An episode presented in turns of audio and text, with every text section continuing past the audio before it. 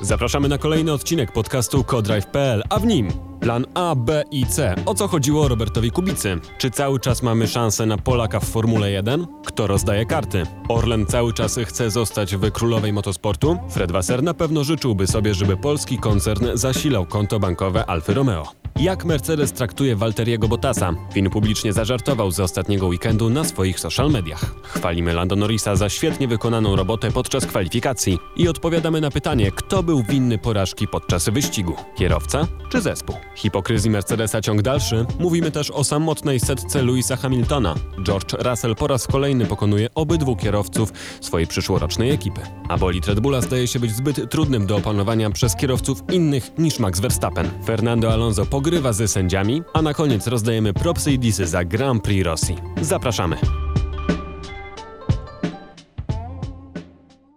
Dzień dobry wszystkim, witamy się z Wami po raz kolejny. Aldona Marciniak, Cezary Gutowski i Jasiek Olejniczak. Jesteśmy po Grand Prix Rosji, które chyba zostało w końcu odczarowane, bo spodziewaliśmy się nudnego wyścigu, ale chyba w tym sezonie w ogóle tak jest, że te nudne wyścigi przeradzają nam się w niezłe e, dreszczowce, ale zanim będziemy mówili o tym, co w Rosji się działo, chociaż poniekąd to też z Rosją e, związane, to pomówmy o przyszłości Roberta Kubicy, dlatego że Aldona z Patrykiem Mirosławskim podczas transmisji bardzo ciekawych rzeczy się e, dowiedzieli, albo Robert powiedział po prostu interesujące nas informacje wypowiedział na temat tego, co w przyszłym roku może się e, wydarzyć.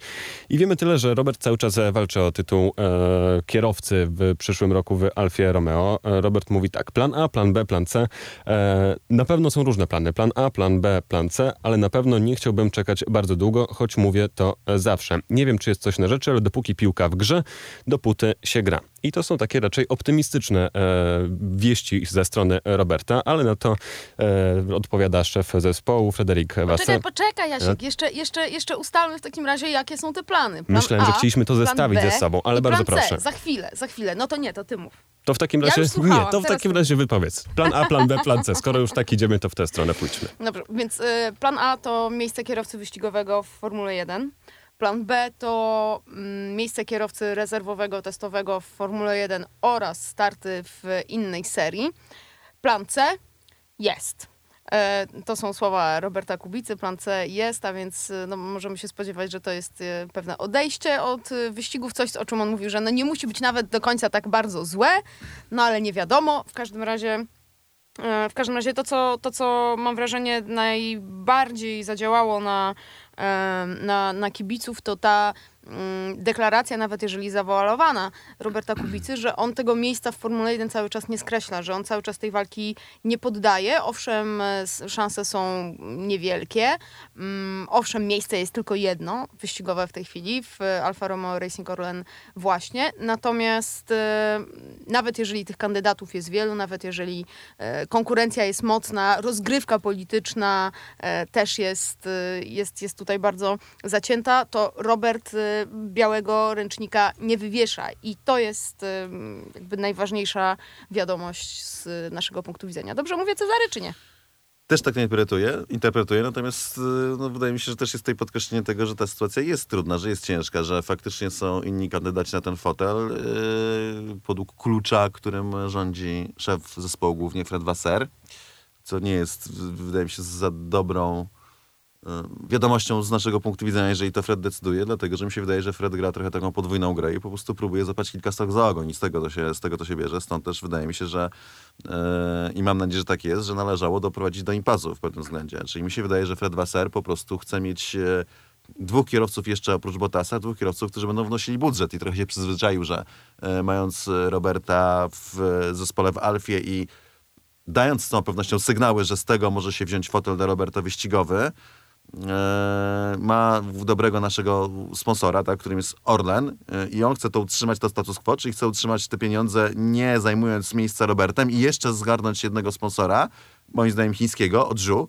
bo właśnie Alpin e, przyznało, że nie będą blokować Żu, jeżeli będzie miał miejsce Formuła 1, czyli to by wynikało z tego, że musiałby się, Żu jest kierowcą... Joe. Przepraszam, Joe. Żu, G.I. Joe. Joe. G.I. Joe, czyli chiński kierowca z programu Alpin, który startuje teraz z Formuła 2, ma za sobą fatalny weekend, mimo tego Fred Wasser chyba go ściga, zaraz o tym Aldona opowie. Więc chcę mieć moim zdaniem e, i e, pieniądze z Orlanu i Roberta jako rozwojowego, dla którego nie będzie musiał fotela poświęcać i jeszcze sprzedać fotel e, sponsorom Joe, Joe czy G.I. Jane. No, te, temu, te, temu panu z Chin, który ma świetny paszport i ma bardzo mocnych sponsorów. Więc yy, no moim zdaniem tutaj mam nadzieję, że to jest twarda gra na impas i taka, że, że, że po prostu, że Fred dostał, który był w Warszawie, ponoć nie wychodził zadowolony, że dostał, powinien dostać jasny komunikat, że Fred, sorry, ale albo ten, albo dasz nam fotel, albo nie będziesz miał od nas pieniędzy i to, to mo- moim zdaniem tylko tak trzeba w tym momencie zagrać. Yy, też mi się wydaje, że bo to tak, to jest taka gra pozorów w Formule 1 i to jest Pirania Klub, jak to kiedyś nazwał Eddie Jordan w swojej książce. Klub Piranii, to, to jest książka sprzed dwóch dekad mniej więcej, więc jak to się teraz zmieniło.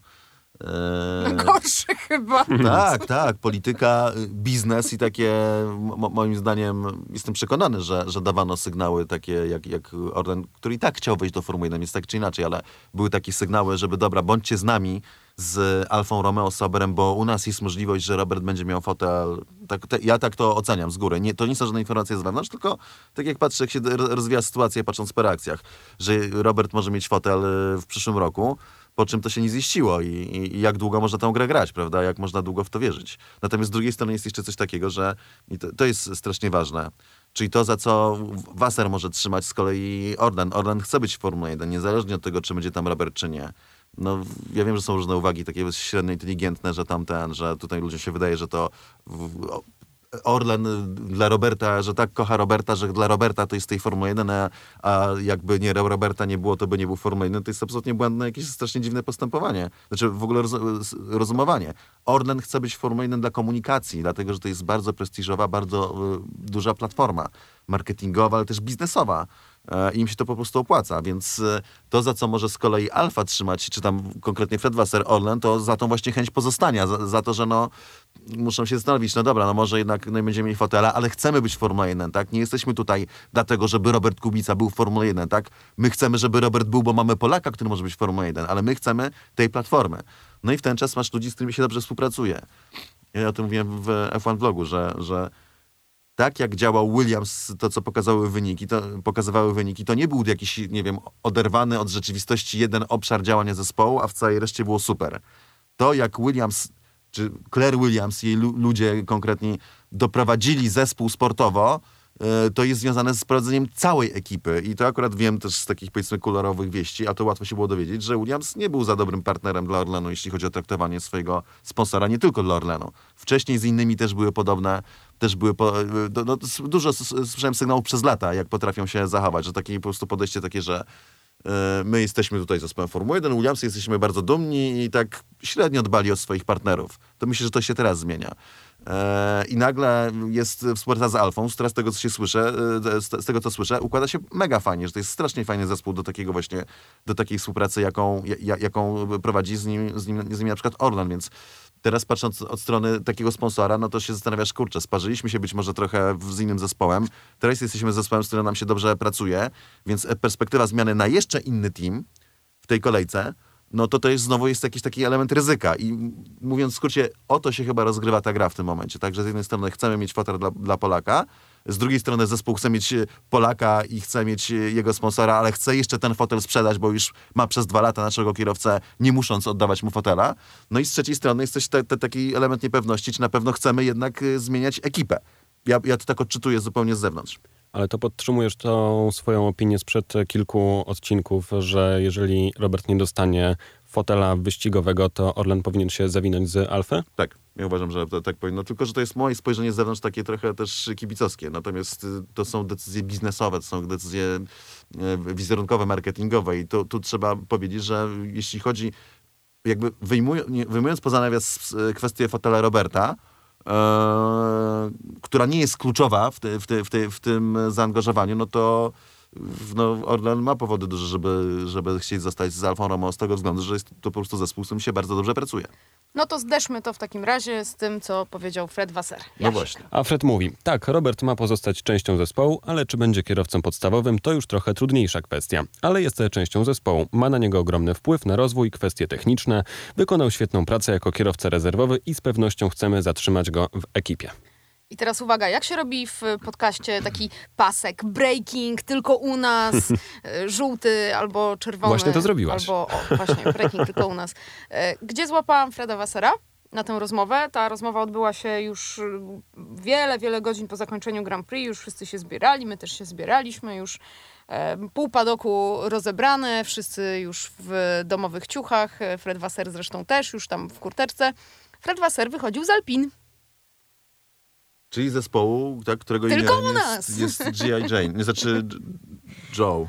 Nie tylko G.I. Joe, ale także e, na przykład Oscar Piastri, który Tak, fenomenalnie sobie radzi w e, Formule 2 i e, dużo jest głosów też kibiców, którzy śledzą Formułę 2, jak to jest, że my tutaj rozmawiamy o e, angażu, nie wiem, Theo Purszera, rozmawiamy o właśnie Guangyu Zhou, a nie rozmawiamy w ogóle o Oscarze Piastrim, o którym faktycznie w padoku jest cicho.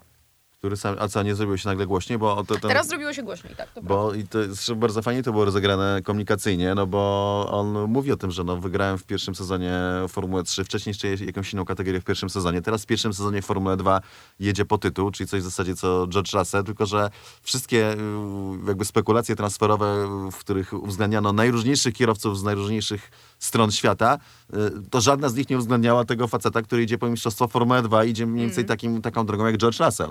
No i w tym momencie tak trochę tam hello, nie? Szkoda mi, Ja że o mnie nie tu. myślicie, tak.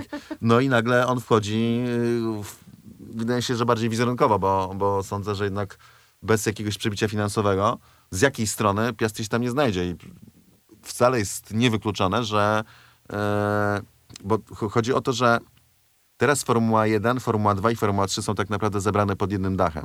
Więc to, co powinno, do czego powinno dążyć Liberty i generalnie włodarze Formuły 1 i FIA, to to, żeby faktycznie te kategorie były bardzo transparentne i Formuła 3 miała połączenie z Formułą 2 i z Formułą 1 i Formuła 2 miała połączenie z Formułą 1. Czyli, żeby na przykład, moim zdaniem, był taki mechanizm, że jeżeli zdobywasz mistrzostwo Formuły 2, to masz minimum gwarantowany test w Formule 1 i ewentualnie jakiś kontakt z zespołem Formuły 1, żeby być na przykład, nie wiem, trzecim kierowcą i rozważanym. Więc w interesie wizerunkowo i żeby budować tę drabinkę kategorii, cały konglomerat, nie tylko Formuła 1, ale właśnie te kategorie e, prowadzące do Formuły 1, no to w interesie de facto Liberty Media jest to, żeby był jakiś rodzaj system i połączenia takiego, że jak zdobywasz mistrzostwo w Formule 2, to masz gwarant, że w jakiejś tej Formule 1 zaistniejesz. Więc wcale nie jest wykluczone, że gdzieś tam za kulisami takie rzeczy się działy, że po prostu to Liberty może próbować użyć swoich wpływów, czy to e, politycznych, czy biznesowych, żeby też to miejsce Piastriemu w Formule 1 załatwić. To jest taki kolejny czynnik, który wchodzi do gry, kiedy Piastri się tak odezwał. Natomiast e, wracając do tej wypowiedzi Freda.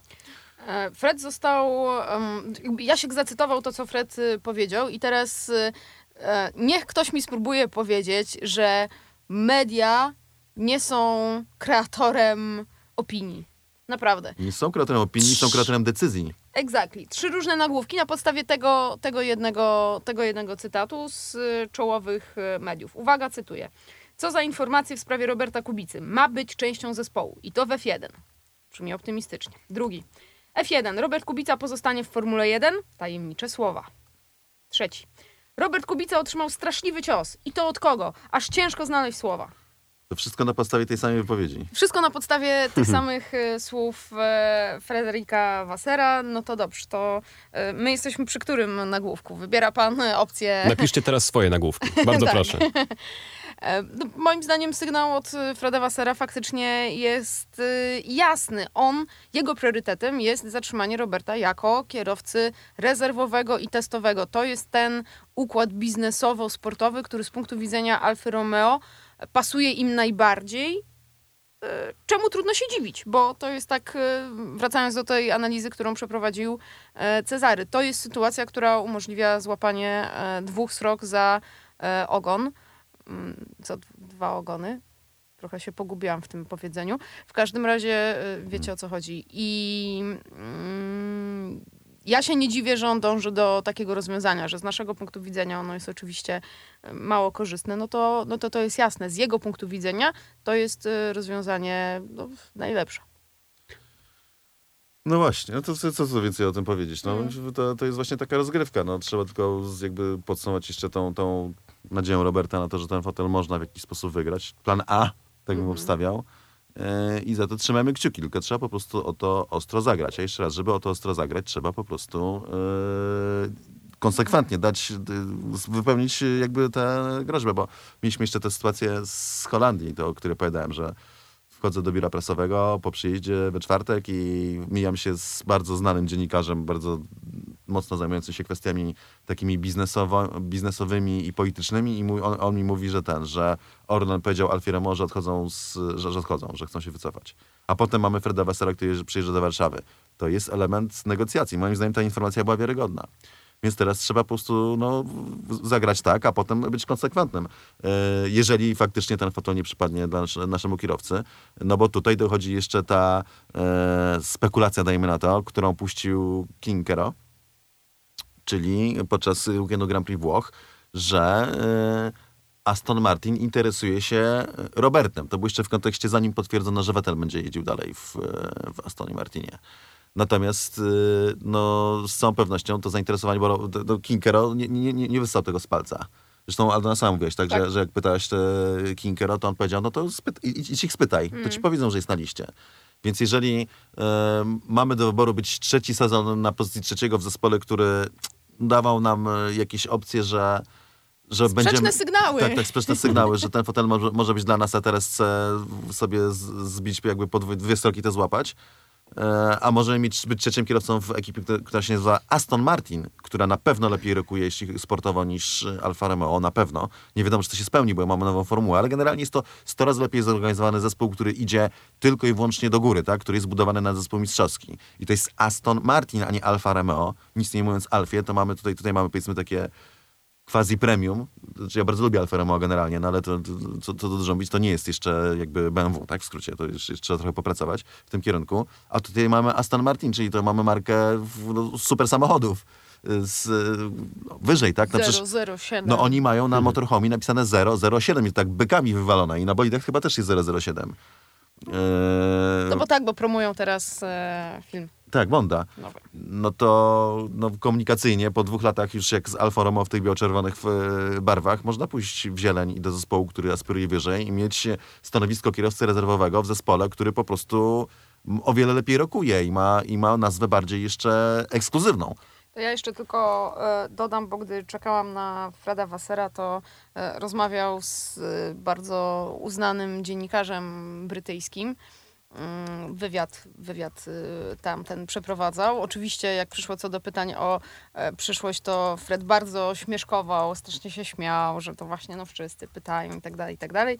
I gdzieś mi mignęło słowo Austin. Nie wiem w jakim kontekście, nie wiem, nie wiem jaka była dokładnie odpowiedź, bo już tak bardzo nie podsłuchiwałam, ale dużo rozmawiali o tym, czy to Austin to będzie ten deadline, czy nie będzie deadline. No zobaczymy. No Fred też mówił, że chciałby mieć spokój już na zimowe testy i żeby był dobrze przygotowany na przyszły rok, więc podejrzewam, tak sądzę przynajmniej, że ta e, informacja na temat przyszłego roku prędzej czy później się e, w końcu pojawi. Ja tylko się boję o jedno, że nawet gdyby Robert dostał ten fotel, co byłoby na pewno spełnieniem marzeń nas wszystkich, to czy byśmy nie mieli takiej sytuacji, że wyraźnie e, Fred nie byłby zadowolony z tego, że akurat ten kierowca znalazł się w tym miejscu i czy zespół nie byłby bardziej uśmiechnięty w stronę fińskiego kierowcy niż polskiego? Wiesz co, Jasiek, chciałabym mieć ten problem. Tak. tak Mieliśmy już tak ten problem w 2019 roku. Idźmy w takim razie e, dalej. Grand Prix e, Rosji myślę, że od samego początku, to znaczy, że od sobotnich kwalifikacji działo się bardzo dużo i dużo było zaskoczeń. Ostatni raz takie, taki układ tych pierwszych trzech samochodów na e, podium po kwalifikacjach mieliśmy bodajże w 2003 roku w Brazylii, gdzie Ferrari, Williams i McLaren byli wspólnie na czele kwalifikacji. Lando Norris z pierwszym pole position. I co? Tutaj w sobotę się opłaciła ta ryzykowna gra i wszyscy się kłanialiśmy w pas McLarenowi. W pas McLarenowi, w pas e, Lando Norrisowi. Co tu drzowić, czekaliśmy na ten moment. To jest po prostu talent, który A ja, a ja mogę bardziej. komu ja w pas, a ja w pas e, George'owi Russellowi, bo chciałam powiedzieć, że wprawdzie przez pomyłkę, ale on, to on pierwszy pojechał na sliki. Znaczy, ja chciałem jeszcze wrócić do George'a Russella, więc szczerze, Dobrze, nie, nie chcę pomijać George'a, dlatego że absolutnie nie bez znaczenia jest fakt, że George Russell znowu pokonał oba Mercedesy w kwalifikacjach, i to, bo to, jest, to buduje jego pozycję na dłuższą metę. Natomiast no, wracając do, do Lando, strasznie fajna, strasznie radosna chwila, chwila, która wydaje mi się, poniosła bardzo wielu fanów Formuły 1. Niekoniecznie Lando, bo nie masz tylu fanów, natomiast strasznie nam się to podobało. Jasiek zaraz cię Czy tutaj Lando wzrokiem nie ma tylu zabije. fanów, to bym nie, Oczywiście, że ma. nie, bym, Lando bym ma nie mnóstwo powiedział. fanów. No ale na pewno Szczególnie nie w ma... tym młodszym pokoleniu. Powiem tak, u mnie statystyki pokazują, że jak robię szybki strzał na, na YouTubie w sobotę, to on zazwyczaj ma średnio y, najniższą oglądalność z weekendu. Tymczasem y, w zasadzie ma chyba drugą największą. I, I bardzo doskonale się klikał. Y, Zdjęcie otwarciowe było z Norrisa i był tak o Norrisie, ale też było oczywiście o tym Robercie, tej wypowiedzi dla Elevena. Czyli jednak, że lubią ludzie Norisa. Nie, nie mówię, że go nie lubią. Mówię, że nawet chodzi mi o to, że liczba osób, które e, ucieszyło pole position Norrisa jest daleko większa niż liczba fanów Lando Norrisa, czyli Mhm. A, tych, którzy a, są dobra, po prostu, że Lando, dobra, Lando. dobra, dobra, czyli, że ludzie, którzy kibicują Okej, innym kierowcom, w większości też się bardzo cieszyli, że Lando to pole position zdobył. To miałem na Zgoda, myśli. pełna zgoda. Tak. Eee, więc to wyszło mega fajnie. No, Carlos Sainz oczywiście bardzo dobre okrążenie e, w kwalifikacjach na mokrych. No, Sainz na mokrym po, potrafi pojechać. No i George, nie? W sensie dla mnie, e, znaczy poza Lando, który absolutnie numer jeden i, i, i, wspaniale zdobył to pole position, George Russell po raz kolejny pokonuje obu kierowców Mercedesa, pokonuje Louisa Hamiltona, robi to w deszczu. I jest ku temu oczywiście uzasadnienie, poza, ponad to, że e, George jest świetnym kierowcą w kwalifikacjach i że Williams jest lepszy niż się zdawało przez e, długi czas, e, choć niekoniecznie nam, bo akurat myśmy o tym mówili, że Williams jest lepszy niż się zdaje. No ale przede wszystkim mamy kolejny moment, drugi w tym sezonie, kiedy Lewis Hamilton jest w kwalifikacjach za kierowcą, obok którego będzie startował. I to jest bardzo silny przekaz. e, I on działa tak naprawdę, to jest taki trochę bodziec podprogowy w pewnym sensie. To nie jest tak, że ludzie sobie teraz wkalkulowują i dodają taką cegiełkę, dobra, tu, tu, tu, punkt dla y, Russella i ten, a, a y, Lewis Hamilton. Tu, tu, tu, tu, tu, tu, tu. Ostatnio oglądałem Black Mirror i jest taki odcinek, jak się o, oceniają ludzie w społeczeństwie i mają takie dźwięki. Turururu I tu, tu, tu, tu, tu, tu, tu. No to e, George dostał, turururu, a ten, a, a Lewis. tu, tu, tu, tu, tu, tu, tu. E, to po prostu działa podświadomie. To tylko i wyłącznie podbija, e, podbija notowania Russella takie już, nie wiem, I tak wysoko. poza argumentacją, tak, takie po prostu jakoś wewnętrznie, że tak, że to jak się czuje. A obniża znowu delikatnie y, notowania Louisa Hamiltona przed przyjściem do y, Mercedesa. I to są, to są rzeczy, które mają znaczenie, bo one pokazują mniej lub bardziej świadomie ludziom z Mercedesa, że oni naprawdę dostają kogoś wyjątkowego, że naprawdę mogą pokładać y, zaufanie w George Russellu. I to jeszcze pokonał Luisa po błędzie. No właśnie, więc, więc y, to jest super ważne, że każdy taki pokaz bardzo działa na korzyść George'a, a działa na niekorzyść Luisa. Zarówno jeśli chodzi o pozycję w zespole, Luis zawsze będzie królem tej ekipy na początku, bo to on w niej jeździ od wielu lat, to on, on w niej zdobył te tytuły mistrza świata i tam George idzie ew- ewidentnie na pozycji znacznie gorszej. Natomiast właśnie to są te punkty, które podbijają jego, które podbijają jego notowania. Natomiast y, co do Luisa, to tylko tak naprawdę kawałeczek po kawałeczku kruszą jego trochę taką zbroję, nie? Bo on ma taki system tej zbroi i bańki i udaje takiego silnego psychicznie, opowiadając o tym, jak to inni są zestresowani, konkretnie to celowanie w maksa, a potem to on tak potrąca mechanika, on wali w ścianę na, podczas kwalifikacji.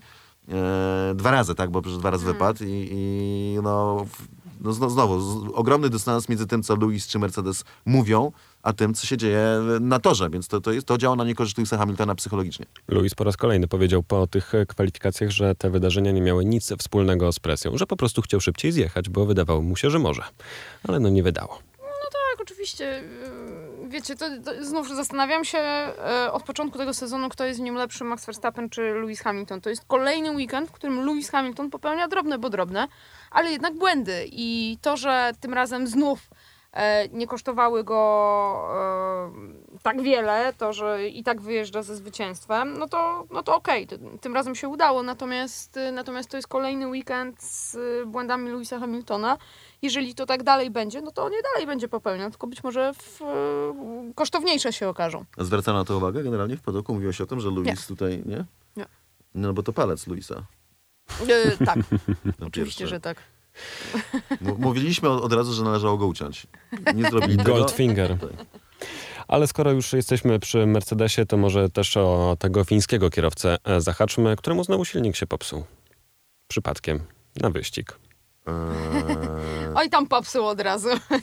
Trzeba było go zmienić po prostu. Zresztą O, bardzo... właśnie, to, to dobrze. Trzeba Bardzo było ładnie zmienić, to tak, skwintował sam Walteri Bottas, wrzucając na Instagrama relację z e, ujęciem z Moncy bodajże. To chyba wtedy był taki Tak. uśmiechnięty na tej konferencji, a za plecami ma tonę silników, e, taką, takie wielkie wysypisko zrzucone. A to on to wrzucił? Tak, To on to tak, wrzucił. To on to wrzucił No u to to siebie, było naprawdę. To jest, to jest grube, to jest grube. Więc Walteri już chyba nie ma hamulców zbyt wielu w Mercedesie, co chyba też pokazał podczas wyścigu puszczając e, Maxa, ale no to wróćmy może do początku tej sytuacji. Walteri dostaje nowy silnik. Słuchajcie, ale to było tak, że to w ogóle prześmieszna sytuacja, bo oczywiście wszyscy się zastanawiali, czy, czy Mercedes zmieni silnik w sobotę. Czy sk- skoro Verstappen zmienia, czy Mercedes zmieni silnik? Oczywiście wszyscy mieli na myśli silnik Louisa Hamiltona. Skoro, i te, skoro największy rywal jest z tyłu, no to my też możemy być z tyłu i e, jesteśmy tutaj super mocni. Wyścig raczej będzie suchy, tego się wszyscy spodziewali. Nasze tempo na suchym w piątek było totalnie dominujące. No to w takim razie jeszcze mamy Walteriego do pomocy, no to w takim razie zmieńmy silnik Hamiltonowi. To się wszystko składało. No i przychodzi informacja, Mercedes zmienia silnik. Ale u Walteriego Bottasa wszyscy, what? Czy można bardziej instrumentalnie potraktować zawodnika niż to, co zrobił e, Mercedes z Walterim Bottasem? To, ja to oczywiście...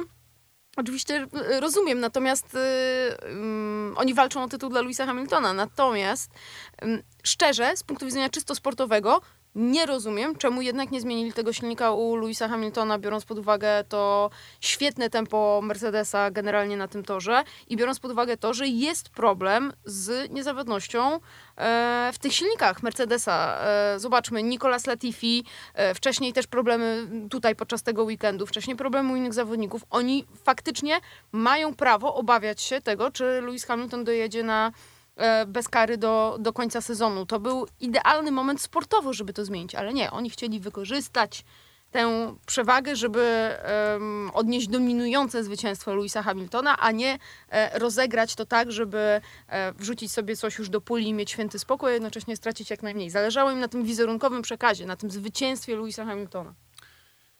Tak, jak się się, przypominają się złote czasy Goebbelsa. Yy, nie no, bo to jest, wiadomo, to działa propagandowo. Tak.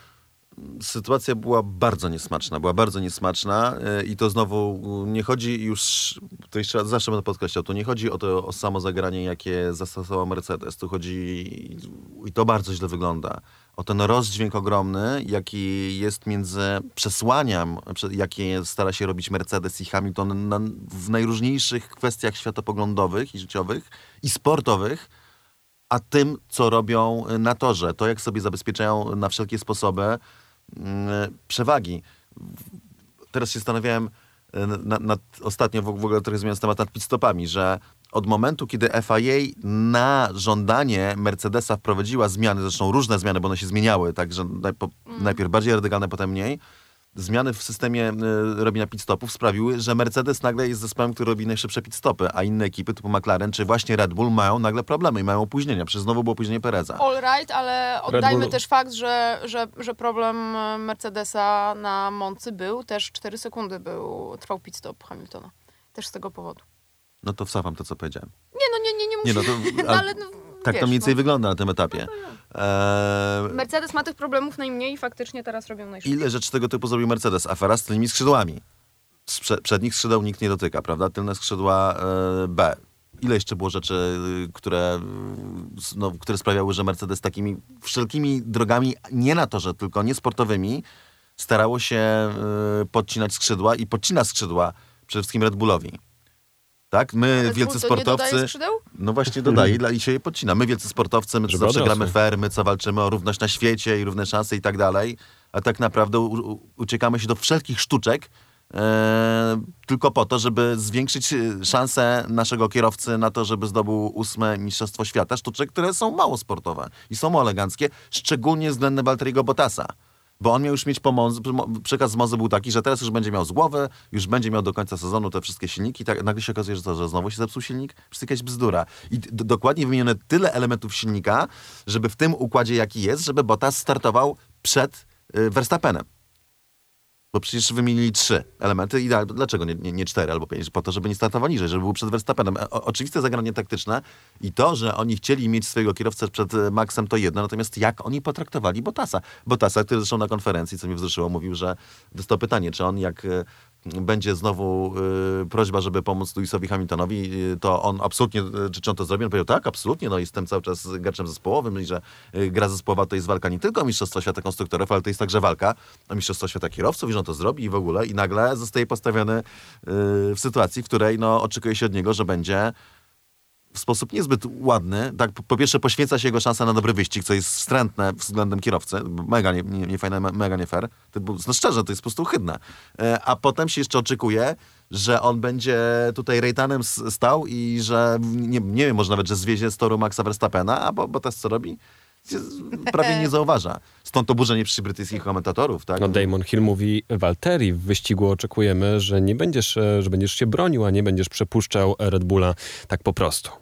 Tak, i to, to, jest tylko jeden krótki cytat z całego wywodu w ogóle. Y, Jak to, tak, Wa- Walteri miał obowiązek, szczerze mówiąc, po tym, co zrobił Mercedes z Walteriemu, że go znowu, że go cofnęli na, y, na 15 pole startowe, czy czy 16? 16. Na 16 pole startowe, po to, żeby utrudnić walkę rywalowi Louisa Hamiltona, no to no, jak oceniacie? Bo może, mo- może ja przesadzam, może tutaj, może to jest normalne. Nie, ja już się oburzałam z tego powodu. Już, już dziękuję.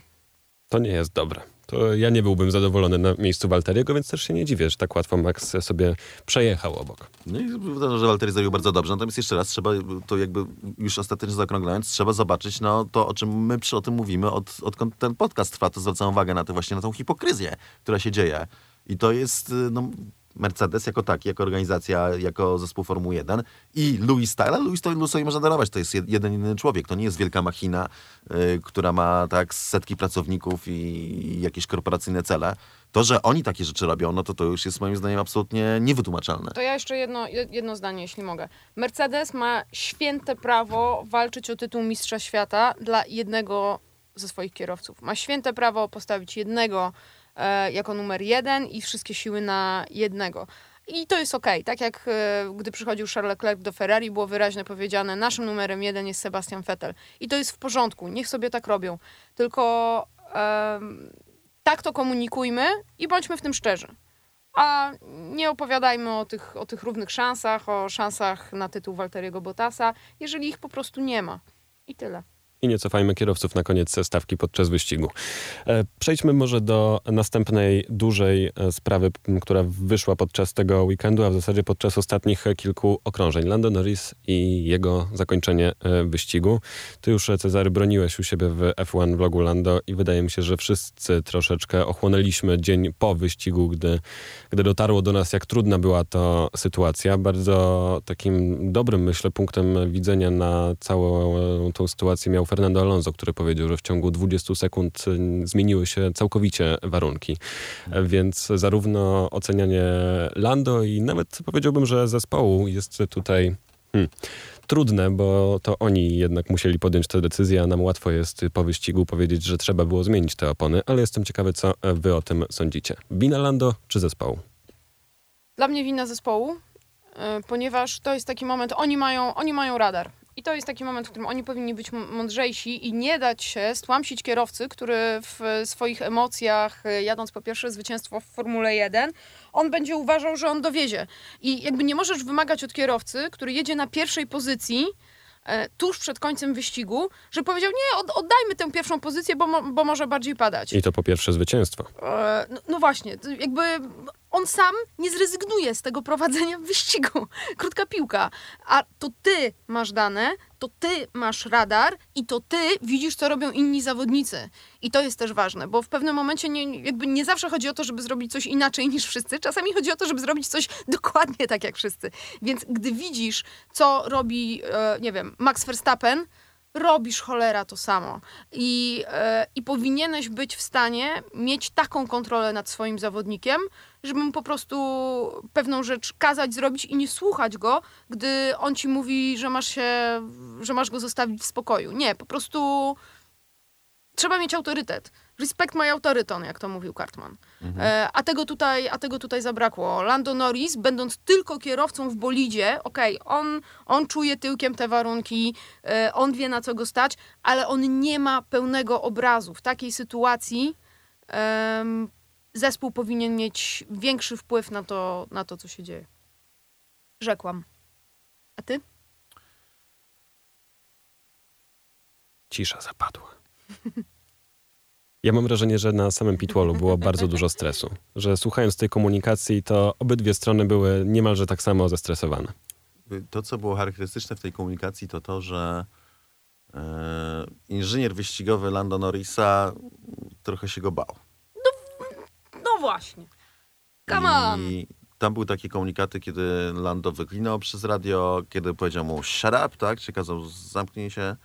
Co może brzmiało mało kulturalnie, ale to jest chłopak, który idzie po pierwsze zwycięstwo wyścigu Formuły 1 na mokrym torze i zastanawia się, co zrobić, więc tutaj absolutnie i musi się skoncentrować, więc to I po to jest w zespole, który jeździ od 158 lat w Formule 1 i po to tam są ci doświadczeni ludzie, żeby ci ludzie go w tym momencie, przepraszam, ale wzięli za twarz no tak, dokładnie. i powiedzieli, stary, Robimy tak i tak, Tak. więc to, że I ta decyzja pajacuj. nie została podjęta, świadczy o tym, że nie było pewności, jaka będzie pogoda. Generalnie Oczywiście, wielu kierowców podjęło to ryzyko. E, Aston Martin miał dwa samochody i mógł jeden ściągnąć dla bezpieczeństwa.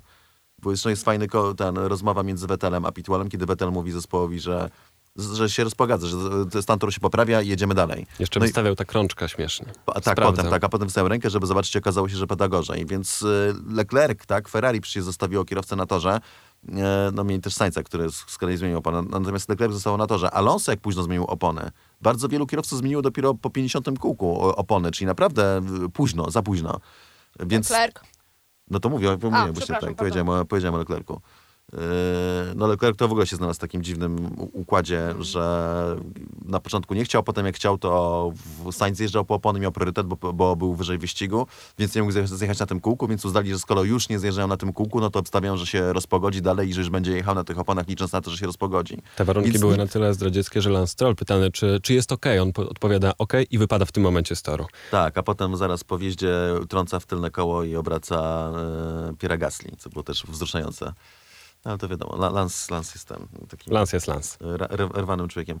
Taki, że czasem potrafi błysnąć, ale co do zasady to ra raczej nie. Yy, Więc to nie był tylko Norris, to nie był tylko McLaren generalnie, więc, więc nie można mieć do nich o to pretensji. Plus Mercedes miał jeszcze ten benefit, że jechał z tyłu, więc y, to, co zrobi Lando, to oni mogli zrobić odwrotnie. Tak więc nie, nie można mieć inaczej. Ostatecznie nie można mieć pretensji do kierowcy, bo to zespół rządzi i to zespół wie lepiej i to jeżeli Mhm. nawet kierowca wie nie zostaje, to zespół ma obowiązek powiedzieć nie, zjeżdżasz do boksu. Jak Oczywiście, kierowca że wtedy tak. powie, odmówi, Lewis Hamilton przecież nie zjechał do boksu. Dopiero na kolejnym okrążeniu zjechał. Bo przecież Hamilton miał zjechać okrążenie wcześniej, tylko że odmówił. To, to wtedy jest jego odpowiedzialność. Natomiast jeżeli zespół nie da kierowcy wyraźnego komunikatu, Tak. masz zjechać i koniec, to wtedy je- jest zawsze wina zespołu, bo to oni wiedzą lepiej, oni mają jurysdykcję. Więc jeżeli team nie wymusił na Norrisie zjazdu do boksu, to to jest jego wina. Jedyna, Norris byłby winien tylko w momencie, gdyby dostał kategoryczne polecenie zjechania do boksu i odmówił. To wtedy można było że powiedzieć, że tak. okej, jego, jego wina. Nie było takiego komunikatu, więc Norris tym wszystkim jest absolutnie, moim zdaniem, nie, nie, nie można mu nic zarzucić. A propos tych wystawiania rąk, tego wystawiania rąk, słuchajcie, żeby sprawdzić, czy pada, czy nie pada. y, Ja generalnie spędziłam wyścig w TV Penia, więc y, w tym miejscu, w którym y, wszystkie załogi telewizyjne są i potem czekają na wywiady. No i żeby tutaj nie wymieniać nazwisk, ale, ale, ale ten coś tam powiedzieć, była też oficjalna mm, jakby oficjalni komentatorzy na oficjalnym kanale Formuły 1 i oni tam się e, łączą ze swoimi różnymi innymi kolegami, którzy są niby w różnych e, miejscach e, padoku. E, No i ja będąc na wyścigu Formuły 1 słucham właśnie tego oficjalnego komentarza. No i słucham, słucham i słyszę właśnie jak e, słowa no właśnie tu obok mnie przejechał na pit lane Charles Leclerc, wystawiam właśnie rękę, e, nie pada albo coś tam zaczyna troszkę padać, troszkę kropi na pit lane, no właśnie przejechał obok mnie. Ja tak patrzę, metr obok mnie stoi koleś pod dachem w padoku, czyli w TV Penie. I opowiada, obok mnie przejechał właśnie Charles Leclerc, wystawiam rękę, on tak ręka na rękę założona, oparta o tę ścianę pod daszkiem patrzy sobie i mówię, dobra, prawda czasu, prawda ekranu. To, co dzieje się za kulisami telewizyjnymi zawsze jest piękne do opowiadania, bo nie zawsze to wygląda i brzmi tak samo, jak by nam się mogło e, wydawać. Słuchajcie, jeszcze jedna taka ciekawa statystyka a propos George'a Russella i Sergio e, Pereza. W ciągu ostatnich sześciu, sześciu wyścigów obydwaj ci kierowcy zdobyli tyle samo punktów. O ile dla e, George'a Russella to naprawdę wielkie słowa uznania, chociaż Max Verstappen podkreśla, że ten Williams to już nie jest wcale tak wolny, jak się nam wydaje, co zresztą sami też mówiliście no to jednak chyba od Sergio troszeczkę więcej byśmy się spodziewali, zwłaszcza, że jesteśmy już przy końcu sezonu. Mogliśmy bronić go co do tego, że nie zna bolidu, tak samo jak Fernando, tak samo jak Daniel, ale to już chyba nie jest moment na takie obrony dużo więcej. Oczywiście, znaczy, wiecie, to też, też jest tak, że trochę się złożyło na te, na te słabsze wyniki Sergio ostatnio. Tutaj ja teraz cały czas patrzę na grafikę, zestawienie kierowców, którzy zyskali i tych, którzy stracili w ciągu tych ostatnich kilku okrążeń Grand Prix Rosji, gdy zaczęło padać. Sergio Perez jechał przecież na trzeciej e, pozycji, wcześniej e, znakomicie się przebijając, wyprzedzając wielu wielu zawodników i stracił tę trzecią pozycję na, e, podczas deszczu. Spadł na dziewiątą. Na Moncy też jego kwalifikacje były compromise, to się mówi po angielsku. Jak to się mówi po polsku? E, no w każdym razie w kwalifikacjach, e, w kwalifikacjach był tym, który pomagał E, Maxowi Verstappenowi, żeby wciągnąć Maxa w strugę aerodynamiczną, więc też tutaj no, powiedzmy, że był jakiś powód, dla którego mu nie poszło. Te punkty George'a Russella z kolei z Belgii, no wiemy, że wywalczone tak, wywalczone, niewywalczone, więc jest tutaj trochę okoliczności, które Sergio Perezowi nie sprzyjały, natomiast generalnie, zobaczcie, e, mówiłam to już przed, przed wyścigiem, e, ile oznacza Mm, kolega z zespołu, na którego możesz liczyć. Oczywiście zgadzamy się co do tego, że Mercedes potraktował Walteriego Bottasa bardzo instrumentalnie, ale ten Walteri Bottas e, tam był, żeby go tak potraktować. Co by było, gdyby Sergio Perez był jednym z tych zawodników w top 3 na przykład? To Sergio Perez powinien być tym Norrisem, tym Saincem, tym Russellem, tym kierowcą, który będzie z kolei przed Lewisem Hamiltonem i on będzie tam mu na górze utrudniał wyścig, ale Sergio Pereza tam w ogóle nie było. Sergio Perez był pod koniec pierwszej dziesiątki. No, to trzeba na to patrzeć trzeba problem. całościowo. W sensie, że no, wielki mam szacunek do, do Pereza. E, uważam, że jest naprawdę bardzo dobrym kierowcą i szczególnie w trybie wyścigowym. Natomiast no, patrzymy na zmasowanie tych wyników. Ile razy Perez e, kwalifikacjach był blisko Maxa Verstappena. Jedyny moment to pamiętam, jak, jak Verstappen był zbity z tropu, to na Imoli, jak Perez się mm -hmm. przed mhm. nimi zakwalifikował i to potem jak Max y, popełnił błąd. I to tyle. Raz jeszcze był powiedzmy dość blisko, ale to było na, na, na torze, na którym i tak odległości były stosunkowo niewielkie między zawodnikami. A tak, no Perez jest de facto mniej więcej na tej pozycji, na której był Albon, tylko że czy Gasly, tylko że trochę lepiej sobie radzi, szczególnie w trybie wyścigowym, ale wcale nie tak lepiej. I e, no, to, co się... I cały czas, cały czas jakieś wytłumaczenie tutaj i cały czas ono, jak Sergio mówi, tutaj z zespołem, to zespół, coś tam, zespół, zespół, ale de facto jak się już zbierze na całe skupisko tych decyzji, to to to tak do końca nie wygląda. Po prostu prawda jest taka, że Perez owszem jest lepszym trochę kierowcą niż był Albon e, w Red Bullu, niż był Pierre Gasly w Red Bullu, ale tylko trochę. I absolutnie niewystarczająco, bo w momencie, kiedy Max Verstappen startuje z tyłu, a Red Bull ma szybki bolid, to to, co chcesz, to Perez nie powinien być niżej niż trzeci na starcie, żeby się mieszczać z Mercedesami, za dwoma Mercedesami. Fakt jest taki, że były wolne, że były mokre kwalifikacje i Mercedes najwyższy był czwarty, a, a Bottas był siódmy. Natomiast Perez powinien być tam, jeżeli Hamilton był czwarty, to Perez powinien być piąty. Mniej więcej w tym miejscu. Jeżeli nie w, tym wyścigu, w tych kwalifikacjach i w tym wyścigu, to w każdych innych okolicznościach. Jego tam nie ma. Perez nie wiem, ile razy Perez pomógł Verstappenowi w tym roku? Raz, dwa, może się wmieszał tak, że był w stanie, że Red Bull był nim w stanie zagrać, więc ostatecznie absolutnie, tak jak poprzedni kierowcy, nie spełnia tych, nie spełnia tych założeń i warunków i po prostu nie jest kierowcą, który, e, na którym Red Bull może się oprzeć. I to jest niezaprzeczalne i to nie da się temu w żaden sposób, no to jest po prostu widać, e, czarno na białym. Niezależnie od tego, jakie powody podamy, czyli tutaj Perez zawsze mówi, że to zespół, to zespół tamto, jego tam po prostu nie ma. I jak go nie ma, to no, Verstappen walczy mistrzostwo sam. A Hamilton ma Bottasa, chcąc nie chcąc, no bo Bottas jakby ten, ra- raczej nie pisał się na to, żeby mu dawać karę cofnięcia na 16 pole startowe.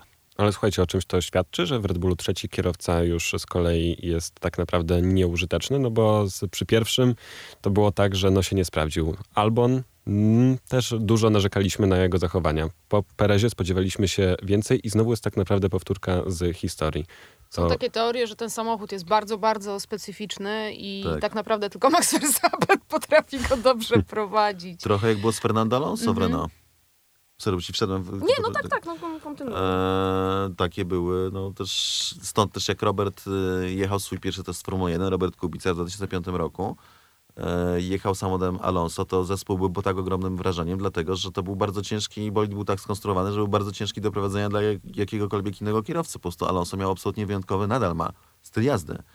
E, Więc w momencie, kiedy wszedł Robert i jeżdżąc przez pół dnia no, był w stanie zrobić i- wykorzystując tak naprawdę tylko jeden komplet nowych opon, był w stanie pojechać szybciej od e, etatowego kierowcy testowego e, Renault, jakim był Frank Montani i miał tysiące natrzaskanych e, kilometrów w tym samochodzie, no to jakby kopary opadły, nie? Jak to możliwe, że tutaj nagle po Alonso, po mistrzu świata aktualnym, dwukrotnym już, przychodzi jakiś dzieciak, który nigdy nie jeździł bolidem Formuły 1 i ma takie tempo.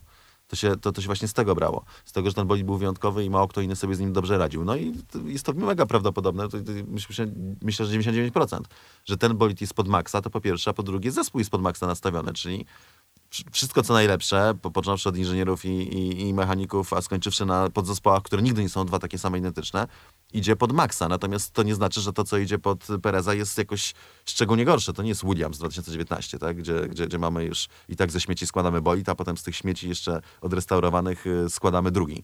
Tylko to jest zespół mistrzów świata, który ma świetny budżet i to, że Perez jest w gorszej sytuacji niż, niż Verstappen, to się tak nie przekłada. Więc, więc no, wydaje mi się, że jeszcze jest jedna rzecz. Daniel Ricardo nie odstawał od Maxa Verstappena, prawda? Tak więc yy, no po prostu dwa czynniki, znaczy trzy. Jeden to auto pod Maxa Verstappena, drugi że zespół pod Maxa Verstappena, trzeci w tym fotelu nie ma wystarczająco dobrego kierowcy, żeby Verstappenowi pomógł. Co jest ciężkie znaleźć takiego kierowcę, biorąc pod uwagę, że Max jest po prostu fenomenem. Jednokrotnym tylko. Mówiłeś o Fernando Alonso, że był już dwukrotnym mistrzem świata, gdy Robert siedział w jego bolidzie. Jednokrotnym, nie? A faktycznie, bo to było przecież Da. początek, dwa, dwa, no tak, to był koniec 2005 roku. Dziękuję Da. bardzo. Dziękuję bardzo, że zwróciłeś uwagę. No, to, to, De to. nada. Jest jeszcze jedna rzecz, o której y, mam wrażenie, że u nas w Polsce i po tej stronie globu się za dużo nie mówi. W brytyjskich mediach jest dużo nagłówków na pewno z tym e, związanych. Na Instagramie Mercedesa jest e, zdjęcie, gdzie Lewis Hamilton siedzi samotnie przy dużym stole, całym nakrytym e, i jest podpisane, że Lewis wśród pozostałych kierowców, którzy zdobyli przekroczyli ten próg 100 zwycięstw w e, Grand Prix. Trochę narcystyczne, ale nic e, w tym dziwnego, bo faktycznie Luis osiągnął coś wielkiego, więc e, nie wiem jak Aldona, może ty powiesz, jak to tam na miejscu było celebrowane, bo nie wierzę, że nie było jakiejś hucznej fety z tym związanej. Mm, Czy nie było rosyjskiej zabawy dla Luisa? Ty nie, nie kojarzysz, jak wygląda ten... y, Rosja. Miasteczko, nie, to nie mówię całej Rosji. tak? W Rosji można się dobrze zabawić, naprawdę, ale niekoniecznie w Soczi. Tam, tam Okej. nie za bardzo jest gdzie pójść. Znaczy, no, to, to w Adler, tak, bo to jest taki, to nawet nie jest Soczi, to jest ile, 30 Nie, no słuchaj, od Soczi, coś y, takiego. jest, jest, bo jest, jest, ta, jest, jest promenada, to jest takie... A promenada jest akurat fajna, Tak. nie? Tam y, można sobie zjeść jakieś tam kurczaczka z patyka, ale to nie jest, y, to jest taka promenada jak trochę jak u nas nad Bałtykiem, że jeśli jedziesz, masz budy, w, w Tak. których masz różne, tam piwo z kija, jakiś tam kurczak z rożna, E, e, kaczuszki strzelnice. dmuchane, Tak, tak, tak, strzelnice, jakieś, wiesz, cymbergaje, No jak, nad, jak, nad, jak nad Bałtykiem, co dużo tak, tylko, i karaoke, Inne morze. i, i ten, i, i panowie, którzy, i panie, którzy śpiewają przy klawiszach y, do, do muzyki. Do kotleta. Do kotleta, tak, dokładnie, dokładnie tak. Więc y, imprezy tam faktycznie, faktycznie nie było. Mm, nie wiem, Jasiek, co ci na ten temat powiedzieć, bo y, jakby po wyścigu wszyscy się zaczęli pakować Tak, do domu. do domu. Gdzie Tylko tyle, że e? Angela Callen, fizjo Luisa, chodziła po, po mechanikach i tam upewniała się, i generalnie po, po pracownikach zespołu, upewniała się, że wszyscy przyjdą na zdjęcie pamiątkowe e, dookoła. No i, i Walteri też był na tym zdjęciu? a wiecie, że nie wiem. Czy już poleciał? Dobre pytanie. Ale to można znaleźć, bo na Dobre pewno jest teraz e, w sieci. Nie, to jest akurat szczególnie z Rosji, tak. Z, ja Tak, byłem w Rosji raz, znaczy nie, w Rosji byłem dwa razy, bo byłem w Petersburgu, ale daw, dawno temu i byłem, jak leciałem na Grand Prix Rosji 2018, jeśli dobrze pamiętam. Mhm. E, więc spędziłem noc w Moskwie i tam pół, pół dnia.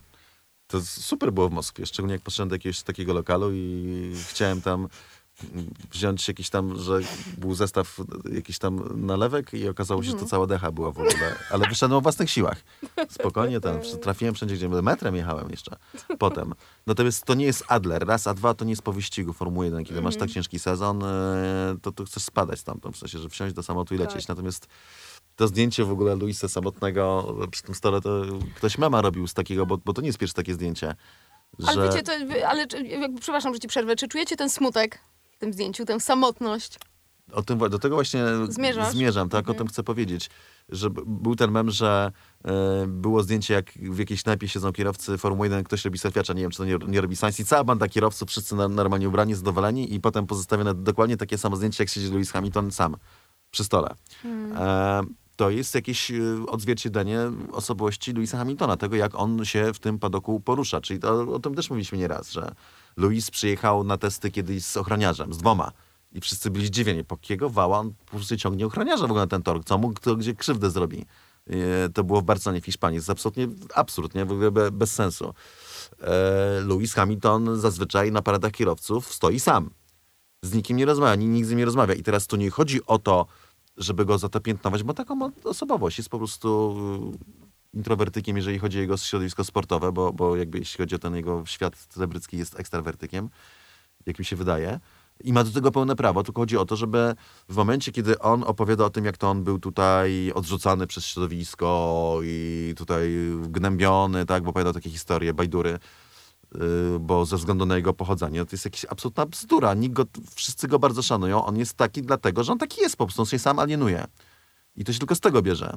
I on ma do tego pełne prawo, w ogóle po prostu jest takim człowiekiem i absolutnie naprawdę to, to, to, to nie jest problem, tylko nie cho- chodzi o to, żeby nie dawać sobie wmawiać, że to świat ponosi za to odpowiedzialność, że Lewis Hamilton siedzi sam, tak? Że ma to zdjęcie, że siedzi sam i jeszcze nikt nie przylasł na ten obiad. Po prostu ludzie się, no tak, być może czują awkward, jak mówi się po zagranicznemu, kiedy, kiedy, kiedy spędzają z nim czas, bo jest y, odludkiem trochę takim w tym, w tym swoim środowisku, do czego ma pełne prawo. Nie wyobrażaliśmy sobie, że ktoś pobije rekord e, Michaela Schumachera. Ja jestem ciekawy, czy dzisiaj wyobrażacie sobie, że ktoś dojdzie też do setki zwycięstw. I czy chcemy w ogóle, żeby ktoś tyle razy, i żeby dołączał do tego O, grona? właśnie to jest, to jest to pytanie, Jasiek. Ta, Dojdzie ta druga chcemy. część. Tak? Tak. E, bo w wyścigu Formuły 1 jest tylko więcej i będzie więcej. Postępuje amerykanizacja tego sportu. To prawda. To jest tak naprawdę mm, 5-6 sezonów. Tak. Znowu Chociaż czyjejś dominacji i może... jest jeden czynnik. Mamy 100 wyścigów. Przepraszam. E, Żaden problem, bo tutaj nie, nie widać, nie słychać w podcaście Aldana kopnęła mnie w stopę, więc stąd to, to przeprosiny. Tak, tak. E, ta amerykanizacja postępująca ma docelowo doprowadzić do sytuacji trochę takiej, jak mamy w IndyCar, że no, w IndyCar są równiejsze szanse. I faktycznie ciężko będzie pobić ten rekord w momencie, y, jeżeli Formuła 1 nie będzie taka, no bo co dużo mówić, nic nie mówiąc Hamiltonowi, bo tych 100 zwycięstw to jest wybitne osiągnięcie wybitnego kierowcy, bez cienia wątpliwości, no to jednak y, absolutna większość tych zwycięstw to były zwycięstwa w naj, absolutnie najszybszym samochodzie, bezkonkurencyjnym i do tego jeszcze na pozycji kierowcy numer jeden w zespole, że no znamy przypadki, kiedy literalnie było widać, że Valtteri Bottas, tak, po poleceniu zespołu oddawał zwycięstwo Lewisowi Hamiltonowi. A to były tylko te najbardziej jaskrawe przypadki. Ile było przypadków, kiedy zostały wyścigi tak wysterowane, że nie trzeba było tego robić, żeby Lewis Hamilton te wyścigi wygrał. Więc e, e, w momencie, kiedy Formuła 1 ma być równiejsza, to już nie wygrasz czystą dominacją zespołu i byciem kierowcą numer jeden w tej ekipie aż tylu wyścigów, dlatego że zawsze obok pojawi się kilku kandydatów, którzy będą nie mieli aż tak gorszych samochodów, jak inne bolidy od Mercedesa przez te wszystkie lata i będą ci te wyścigi odbierali. Więc z tego względu, jeżeli Formuła 1 pójdzie w tym kierunku, a idzie w tym kierunku, to faktycznie będzie to nie do pobicia. Natomiast no, zawsze trzeba będzie mieć w jakimś tam, nic nie mówiąc, bo jeszcze raz, Luis jest jednym z najwybitniejszych kierowców w historii tego sportu, absolutny fenomen, jest świetnym zawodnikiem. Chociaż nie jest idealnym i nie jest najlepszy w historii, jest jednym z najlepszych. Natomiast y, no jednak y, co tu drząbić, lwia część tego sukcesu brała się po prostu z tego, że był we właściwym miejscu, we właściwym czasie, właściwym kierowcą. Czyli nie sam Louis na drzwiach od stodoły wyjeździł 100 zwycięstw, tylko wybitny Lewis Hamilton wyjeździł 100 zwycięstw w wyśmienitych samochodach, w wyśmienitych zespołach jako numer jeden w tej ekipie. Propsy i disy? Bardzo proszę. A jeszcze nie, bo ja jeszcze chciałem jedną rzecz, bo Ferna Fernando Alonso zrobił niezły numer na starcie, w sensie, że... Yy... Jak objechał tą drogą Sańca. Tak, tak, tylko że w, przeciw, w przeciwieństwie do Sańca nie urwał koła na murku, tylko wrócił na tor. A, e, numer dwa. To był niezły ja, dlatego że e, Alonso, zdegustowany tym, co działo się w Austrii podczas dwóch startów, kiedy kierowcy, tak, kiedy on jechał po torze, a inni kierowcy wyjeżdżali poza tor, bo zwracał uwagę na to, że no, to jest jakieś dziwne takie sędziowanie, że można sobie celowo wyjechać poza tor i nadrobić pozycję i ten, i nic z tym nic sędziowie nie robią. I, Alonso i teraz wykonał to samo. Na starcie zrobił to samo, w sensie, że celowo pojechał prosto i to widać, że to było celowe. Że tak lekko skręć się składał do no tego tak, zakrętu, ale, ale nie, nie, nie chciał hamować za bardzo. Tak. Tylko po prostu przyciął sobie prosto. Zgodnie z zarządzaniami, bo to było tak, że jak zatniesz pierwszy zakręt, to musisz objechać, e, to była taka szykana ustawiona Tam, gdzie e, się Sainz tak. rozwalił w Objechał, wrócił na, na tor, zyskując pozycję i co, bo tam jest jeszcze taka zasada, że musisz wrócić za plecami kierowców, za którymi byłeś, kiedy wyjeżdżałeś poza tor. I tam było taka jeszcze kwestia taka, że de facto kiedy on wjeżdżał poza tor, to co prawda e, niż był przed, zdaje się, Ricardo i przed e, Hamiltonem, ale gdyby próbował hamować, to by nie był. Więc e, to mi się strasznie podobało, dlatego że Fernando mega inteligentny, świetny kierowca. Po prostu jak go wkurzyli w Austrii, tak teraz sobie użył tego fortelu i tak skoro można, to można. I to jest po prostu, to świadczy mega o inteligencji kierowcy jego i o, o wyścigowym, co nie jest niespodzianką u Fernando, natomiast to, że to wykorzystał po to, żeby poza torem wyprzedzać i żeby sobie tam, żeby wyprzedzać to jedno, żeby się nie mieszać w ogóle w ten cały zamieszanie i bajzel w tym drugim zakręcie, tylko sobie pojechać spokojnie jak król po wyasfaltowanym poboczu i wrócić na tor, to jest po prostu mistrzostwo świata. Czy to jest twój props? E, o, właśnie, no i no, dokładnie. E, Fernando Alonso jest moim propsem na ten weekend generalnie. E, też za jazdę, jaką uskutecznił w tym wyścigu, za to, że no de facto był trzeci w tym momencie, wyprzedzając na takim lekko e, moknącym torze. E, on tam wyprzedził e, chyba Ricardo i tego, i na pewno Sańca. To teraz jeszcze efekt dźwiękowy, poproszę ten. A nie. O, doskonale. Jasiek, twój props? Oj, ode mnie? Hmm. Ja wyjątkowo chyba dla e, George'a Russella za tę kwalifikację, za to może e, dziwne e, ryzyko i nie do końca świadomą decyzję, ale jednak wyjeździł sobie to trzecie miejsce i pokazuje, trochę odrabia to, co, co stracił w tych w przeciągu zeszłego sezonu, kiedy popełniał dużo błędów.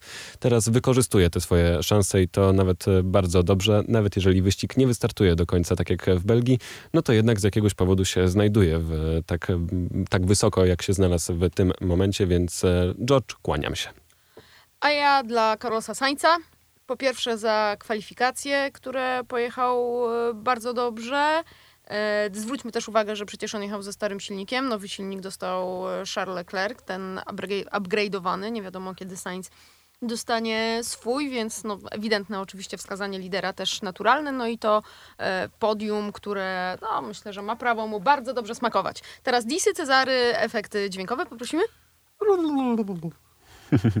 Może takie być? Czy Nie, to było, to było w górę, a teraz musi być w dół. No to jest w dół, no. Tak? no to przecież... A, do... Disy, no. bardzo proszę. Eee, Lance Stroll, myślę, że Lansowi ten, co prawda pojechał bardzo niekwalifikacje i w ogóle fajnie wystartował w wyścigu, a potem było jak zwykle w sensie, i to jeszcze jak wracał na tory i walnął Gastiego, za co dostał... 10 sekund kary. 10 sekund kary, która nic nie zmieniła, ale dwa punkty karne i to w ogóle jest takie nawiązanie, że być może też warto obstawić Astona Martina, bo Lance ma 8 punktów, e, czyli czterech mu brakuje do bana w wyścigu, e, więc być może e, największą szansą, perspektywą na to, żeby znowu wejść e, chociażby z e, miejsca rezerwowego do wyścigu, to będzie e, w miejsce Lance'a Strolla. Jasiek? Ja teraz. Eee, hmm. Ciężko mi tutaj kogoś skarać, ale jest zawsze na końcu kilku kandydatów. Yuki Tsunoda jest niezawodnym takim no tak, tak. jokerem, którego można e, zagrać. O, przepraszam cię, w kwalifikacjach ty, tylko przegrał tylko z kolegą zespołu, w sensie był tuż za kolegą zespołu, więc... No nie jest to niestety dla niego tym razem też pocieszeniem. No ale kolega z zespołu, pamiętajmy, że kolega z zespołu y, chciał, żeby mu zmienili opony na nowe intery, a mu nie zmienili nowe opon na nowe intery i się tylko wściekał y, przez cały czas. Po, po weekendzie powiedział Gasti, że ten, że nie zasłużyliśmy na punkty w ten weekend, tak więc, a Tsunoda po prostu słabo jeździł, do czego się też y, przyznawał. Otwarcie, co jest Miły, szczery chłopak. Doceniamy. Aldona? Um, Dis Sergio Perez, myślę, że już mówiliśmy o nim wystarczająco dużo, żeby wszyscy zrozumieli, dlaczego Sergio Perez to jest kolejny wyścig, w którym widać, jak Red Bullowi brakuje Pereza na górze. Jeszcze taki e, cichy Nie props. Jeszcze wydaje mi się, że Aż takiego, tylu skrzydeł nie ma. tak wysoko go nie wzniósł takiego, nie wiem czy propsa, ale ciche słowa uznania dla Antonio Giovinazziego, który cały wyścig pojechał bez radia. Musiało to być diabelnie trudne. Nie wiem, czy wszyscy są w sobie w stanie wyobrazić, jak dużą rolę odgrywa radio podczas Nie no, wyścigu. Pomaga się zrelaksować, oderwać myśli. E, ja lubię- Kulturalnie porozmawiać z zespołem na Tak, przykład ja Radio też. Campus zazwyczaj słucham, e, O. mówiąc szczerze, jak jest, ale muszę się przerzucić na czwórkę. ale e, no, pod koniec wyścigu nie zazdroszczę Antonio jazdy samotnej i podejmowania tych wszystkich decyzji tylko na podstawie tablic na prostej startowej. Musiało to być naprawdę, naprawdę cholernie ciężkie i denerwujące. Tyle od nas na dzisiaj. Aldona Marciniak, Cezary Gutowski i Jasiek Olejniczak.